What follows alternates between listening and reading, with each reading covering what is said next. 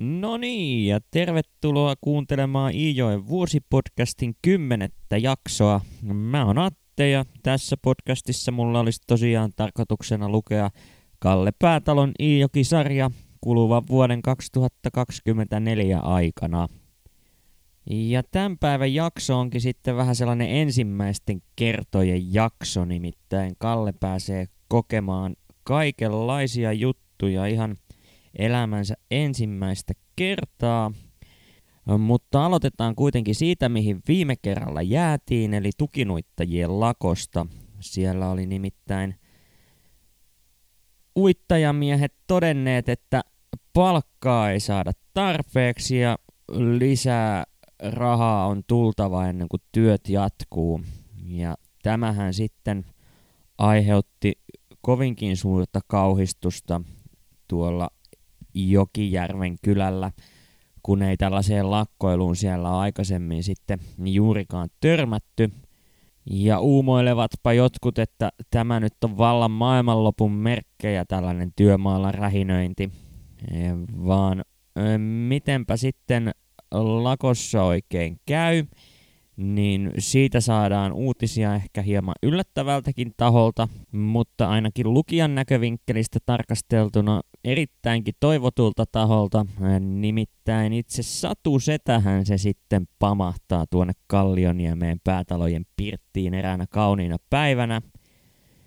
Ja kun muistetaan, että millaista puljaamista sen uunin kanssa tuossa ihan vasta taannoin oli, niin tämähän totta kai sitten luo jännitteen Kallioniemen väen ja Satusedän välille.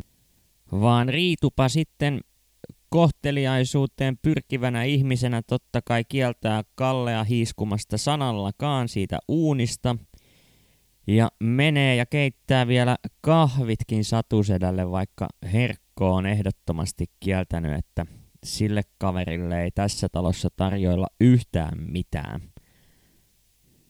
No Kallehan ei toki sitten Riitun kielloista huolimatta pahastu tästä Satusedän visiitistä laisinkaan, koska Satusetä nimensä mukaisesti osaa kertoa kaikenlaisia jännittäviä tarinoita matkansa varrelta. Ja tietääpä Satusetä siinä sitten saman tien kertoa, että lakko on loppunut ja palkkariidat on saatu sovittua molempia osapuolia tyydyttävin tuloksin. Vaan eipä siinä Riitu ole ehtinyt saamaan sitten edes kahvia vielä pöytään, kun tupaan pamahtaakin sitten jo naapurin Kooti Ukko. Ja Kooti Ukkohan oli juurikin se henkilö, joka ensimmäisenä huomasi, että nyt on kyllä Satusedän muuraama uuni päässyt liikattamaan oikein mojovan matkan hirsiarinansa päältä. Ja kootiukkohan ei sitten tietenkään paljon Satuselän edessä nöyristele, vaan alkaa saman tien haastamaan Amerikasta asti oppinsa hakenutta muurarimestaria näistä uunissa ilmenneistä ongelmista. Ja kun kootiukko sitten toteaa, että uuni on liikkunut aika lailla paikaltaan, niin Satusetäpä siihen sitten toteaa, että uuni vai hakkoo lopullista paikkaansa, mihin vakkautuu. No tämä Satusedän ehkä hieman hapuileva selitys sitten saa kaikki kuulijat ratkeamaan naururemakkaan siellä Kallioniemessä ja käypä siinä sitten lopulta niin, että tästä muodostuukin tällainen lentävä lausahdus, kun hakkoo paikkaansa kuin Kallio Herkon pirtinuuni, joka jää elämään kyläläisten suihin päätalon mukaan vuosikymmeniksi – vaan kun lupasin niistä ensimmäisistä kerroista puhua, niin lähdetäänpä sitten selvittämään, että mitä kaikkea se Kalle pääsee kokemaan. Ja ensimmäinen tapaus on tällainen, kun isä kutsuu Kallen seuraamaan sitten tukin uittoa hänen työmaalleen. Herkkohan on niin sanottuna tulipiippuna eli päätyöjohtaja apulaisena sitten tuolla tukkihommissa ja ei tietenkään ehdi työkiireidensä keskeltä Kallea itse hakemaan tuota Kallioniemestä työmaalle, vaan sieltä sitten Mylly Riitu ja Niileksen Kaija soutuveneellä saapuvat muutama päivä Satusedän vierailun jälkeen Kallea noutamaan. No Kallehan on sitten totta kai ratketa riemusta, koska tietää, että häntähän nämä naiset ovat tulleet hakemaan, vaikka mitään ei etukäteen olekaan sovittu. Ja ei siinä ihan hirveästi sanoja vaihdella, vaan Kalle hyppää veneeseen ja itkevä Martta sitten jää kiljumaan rantaan, kun hänkin olisi halunnut lähteä porukan mukaan, mutta vielä ei sitten ole Martan aika päästä tutustumaan siihen, että mitä se isä siellä töissä oikein puuhaa. Matkaan ei tule mitään sen suurempia mutkia ja opastettuna Kalle sitten löytää tiensä sinne isän työmaalle ihan ongelmitta. Perillä kohteessa Kylmänluomaojan rannassa sitten sijaitsee kota, missä paitsi isä pitää majansa, niin sitten Simosen Jenni toimii kokkina ja sieltä kodalta käsin sitten pitää huolta työmiesten muona huollosta ja Simosen Jennihän on sitten Simosen Simpan tytär ja Simosen Simppahan oli tämä kaveri, joka taannoin sitten lahjoitti ison satsin kaloja Kallelle ja Muorille, kun he olivat karpaloita poimimassa Kallioniemeä ympäröiviltä soilta. Loppujen lopuksi sitten kuitenkin ainakin me lukijat päästään tutustumaan sangen vähän isän töihin. Sen sijaan Kalle viettää huomattavan paljon aikaa tuolla kodalla yhdessä Jennin kanssa ja tämä ei tunnu sitten Kalle ihan hirveästi haittaa, vaan sillä Kalle pitää tästä Jennistä etenkin siitä syystä, että hän sitten antaa Kallen puhua välillä vähän rumiakin juttuja kertomatta tästä Kallen isälle. Vaan Jennilläpä sitten onkin yksi heikko kohta. Nimittäin kun Kalle on aikansa saanut nauttia näistä Jennin loihtimista maittavista aterioista, niin Kalle WhatsApp sitten pömpöttää siihen malliin, että ilmaa siellä on melkoisen paljon. Kalle on sitten kotioloissa ja Jokijärven kylällä ylipäätään tottunut siihen, että ei sitä panna niin pahakseen, jos pikkasen jotain pierua päästää ilmoille silloin tällöin. Niin hän totta kai sitten kun on käyty yhdessä nukkumaan, niin unen päästä kiinni saadakseen alkaa availemaan sitä omaa kaasuhanaansa ja jonkinnäköistä pientä tukkoa siellä putken päässä lienee, kun meteli on sen verran kova, että muutkin sen sitten kuulevat. Eikä siinä sitten kauaa nokka tuhise, kun sieltä Jennin suunnalta, joka Kallen vieressä nukkuu, niin tulee melkoisen terävä kyynärpään isku sinne Kallen kylkeen. Ja Kallehan tätä sitten totta kai säikähtää, kun on pitänyt Jenniä ihan hyvän huumorin tai omaavana ihmisenä. Ja nyt sitten pikkupaukuttelut herättääkin tällaisen reaktion Jennissä. Seuraavana aamuna sitten miehet ovat ehtineet karata jo töihin, kun Kalle herää ja oikeastaan saman tien kun Kalle on noussut pystyyn, niin Jenni alkaa sättimään, että mitä se nyt tuolla lailla sitä ilmaa ilmoille päästelit viime yönä, että eihän toi ole lainkaan soveliasta ja nuo ukothan vielä luulee, että se on minä, joka täällä pieree. Viimeinen Jennin suustaan päästämä virke sitten romaanin sivuilla päättyykin kolmeen pisteeseen ja eipä tätä välikohtausta sitten enää uudestaan oteta Jenni ja Kallen tai kenenkään muunkaan kanssa esille. Pian sitten koittaakin Kallelle jo kotiin lähdö hetki ja sieltä sitten palataankin tukinuitosta vähän isommalla porukalla takaisin Jokijärvelle, eli veneessä on mukana myös isä Herkko sekä sitten kokki Jenni. Ja vaikka Kallen aika kuluikin pitkälti sitten Jennin seurassa siellä kodalla, niin ei hän minkään tavoin pettyneeltä tähän reissuun vaikuttanut, vaan lukijapa ei nyt kyllä sitten juurikaan saanut selvyyttä siihen, että mitä kaikkea se Herkko siellä työmaallaan puhastelee työjohtaja apumiehenä.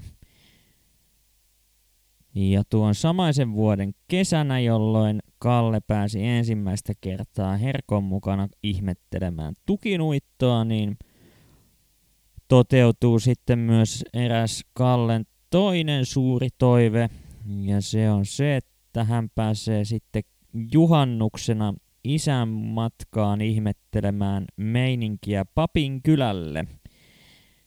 Ja Papin kylästä puhuttaessa puhutaan siis käytännössä Taivalkosken kirkon kylästä, mikä totta kai tarkoittaa sitä, että kun sinne asti Herkko ja Kalle pääsevät, niin Kalle pääsee näkemään myös sitten tämän salamaniskusta taannoin palaneen kirkon rauniot. Mutta matkaa oli kuitenkin taitettavaksi reilunlaisesti, jotta tuonne Papinkylällä asti päästään ja siinä matkallapa sitten Kalle pääseekin kokemaan jotain sellaista, jota hän ei tosiaankaan osannut odottaa nimittäin. Hän pääsee henkilöpiilin, eli henkilöauton kyytiin elämänsä ensimmäisen kerran. Nimittäin tällainen kaveri kuin Kilponen on sitten hommannut itselleen Buick-merkisen henkilöauton, joka sitten jokijärveläisten suussa on kääntynyt tällaiseen muotoon kuin Kiliposen puikki. Ja Kiliposen puikkipa siellä sitten ajelee pitkin maita ja mantuja ja kyyditsee ihmisiä juhannusjuhliin ja takaisin. Ja siinä sitten Kilpponen ensin puikkeineen ajelee Herkko ja Kallen ohitse. Ja Herkko toteaa, että kun puikki tulee takaisinpäin, niin pysäytetään se ja pyydetään kyytiä tuonne papin kylälle. Näin myös tapahtuu, ja Kallehan on aivan haltioissaan päästessään auton kyytiin, vaikka vähän toki Kallea siinä jännittää elämänsä ensimmäistä kertaa moottoroidun ajoneuvon kyytiin noustessa – Matka kuitenkin taittuu sitten ongelmitta ja täten niin Herkko kuin Kalle sekä Kilponen puikkeineen löytävät tiensä perille Papin kylään. Papin kylässä totta kai Kalle sitten törmää tuttuihin poikiin ja pojillehan pitää totta kai heti kehuskella, että miten hurjaa kyytiä toi autolla matkaaminen oikein sitten oli. Siinä sitten aikansa juhannusjuhlien humua kukin omilla tahoillaan vietettyään lähtevät Kalle ja Herkko sitten kohti yöpaikkaansa ja he ovat menossa yöksi Vahtolaa, jossa asuu sitten Vahto Iivari, joka on Herkon nuoruusvuosina ollut Herkon paras ystävä. Ja kun yötöntä yötä vietetään, niin totta kai juhlain humu ei vielä pääty tähän ja Kallekin sitten lähtee vielä perheen nuorimman pojan Olavin kanssa tutustumaan Olavin ystäviin, joita Kalle ei sitten ennalta tunne. Yhdellä näistä pojista sitten on kuitenkin kovin hieno hattu, jota Kalle haluaisi oikein kovasti päästä sitten sovittamaan omaan päähänsä ja Ensin Kalle ihan röyhkeästi ehdottaa vaihtokauppaa, mutta jostain kumman syystä Kallen isältä ennakkoperintönä saama kulunut ja rähjänen lierihattu ei ole sitten kovin houkuttelevaa vaihtotavaraa, kun tällaisia kauppoja aletaan hieromaan. Kalle on kuitenkin sinnikäs kaveri ja muistaa, että hänellähän on taskussaan Paavo Nurmipastille ja rasiallinen – ja hänpä sitten ehdottaa, että josko saat tästä pastillin, niin minä saan sitten sovittaa sinun lakkias. Siinä sitten hatun omistaja vielä tinkaa, että kaksi pastillia ja kavereille pastillit kans, niin jo alkaa onnistumaan. Kalle totta kai suostuu ja sovittaa lakkia, mutta lakkihan on sitten Kallen suurehkoon päähän sovitettuna liian pieni, joten vähän sitten jää puolitiehen tämä Kallen hatun äh, mallailu. Sen verran lumoutunut Kalle sitten on tästä hatusta, että hän totta kai päätyy kinuamaan Herkolta samanlaista itselleen. Ja Herkkopa sitten on sen verran hövelillä päällä, että sieltä Lehon puodista sitten Kallelle vielä lakki noudetaan saman reissun aikana. Juhannuksen vietto jatku sitten seuraavana päivänä ja Kalle ja Herkko vietti vielä toisenkin yön tuolla Vahtolassa. Mutta sitten koitti kotiin hetki ja tällä kertaa ei sitten matkatukkaan Kiliposen puikilla, vaan päästäänkin ihan kuorma-auton lavalle sitten istumaan ja matkaamaan kohti Jokijärven kylää. Tuommoisella 1920-luvun kuormurilla se matkanteko oli ehkä hieman jännittävämpää kuin mitä se sitten nykyaikaisilla autoromuilla on, joten otetaanpa tähän väliin pieni makupala siitä, että millaista tuo matkan taittaminen sitten oikein oli. Eli siirrytään huonemiehen pojan sivuille 455 ja 456 ja kuunnellaan, että eh, miltä se meno maistui. Vaikka en istunutkaan sillä kertaa Kiliposen puikissa, ei mielialani ollut lähellekään arkipäivästä, kun lähdimme liikkeelle. Auton kääntymiset, kuoppia ja nyppylöiden ylittämiset olivat kankeampia ja raskaamman tuntuisia kuin olivat olleet henkilöautossa. Samoin moottori yrisi kovasti, varsinkin kun jouduttiin heti Papinkylän reunasta nousemaan kovasti vastaan kallistuvaa Kaakkurivaaran mäkeä. Auton konneisto pärräsi ja kyydissä istuvia ilmeet olivat jännittyneitä. Kaikkein levollisimmalta näytti kuski. Pitäjän poliisi käänteli vipuja, paineli jalkapohjalla polkimia, eikä aikaakaan kun auto jo kiskoutui koninhaudan kohdalle mäen päälle. Kovasti jyrisi moottori myös kaalottimen törmässä, ja kun auto heti siitä selvittyä joutui työntämään nokkansa pitkää ja jyrkkää Haapovaaran mäkeen, jota rahtia ajaneet hevosmiehet olivat ikänsä vihanneet, ei enää kaankaan jakki, hätäisestä luonteestaan kuuluisa lamminkyläinen mökin isäntä malttanut olla kiljaisematta. Mitenkähän nyt käypi poliisi? Riittääkö rautahevosella hörti tässä Haapovaarassa? Kuljettaja vilkaisi taakse, naurahti, että kultahammas suupielessä välähti ja sanoi, katsotaan miten käypi. Ja ohan teitä miehiä lykkäämään, jos hörtit sattuisi loppumaan. Moottorin jyrinä nousi yhä kovemmaksi. Pitkän mäen kaikkein jyrkimmässä kohdassa meno hidastui ja tuntui kuin kävelemällä olisi pysynyt rinnalla. En tohtinut kunnolla huokua ja puristin sormillani lankusta tehdyn istumapenkin reunasta. Samalla kankaan isäntä potalsi itsensä seisomaan ja kiljahti tupakkirulla sylen tirskauttaen. Teki pertana nyt tasapään, isä sanoi. Pukkaahan manne tuo ovi auki, että jakki pääsee juoksemaan, sillä kun tuntuu taas oleva hopumpi mitä meillä muilla. Isän neuvo ja viittaus kankaan jakin luonteeseen synnyttivät auton yli kulkeman naurun hörähdyksen. Samassa myös Jyrkin nousu loppui ja auton vauhti rupesi paranemaan. Matkustajat, jopa naisetkin, alkoivat puhua vapautuneesti ja kuljettajaa ylistettiin. Poliisi Manne korotettiin lopullisesti hyvien kuskien arvoluokkaan, johon olivat tähän asti kuuluneet vain Lehon Elias ja Jalavan Janne, joista puolestaan oli sanottu, että he olivat maailman parraita sompamiehiä. Ja näin tehtiin matkaa sitten Papinkylältä kohti Jokijärveä. Ja kun juhannus oli ja meni ja työhön paluun aika koitti, niin Herkkopa sai sitten tehtäväkseen hakea Raumayhtiön veneitä talviteloille Jokijärvelle.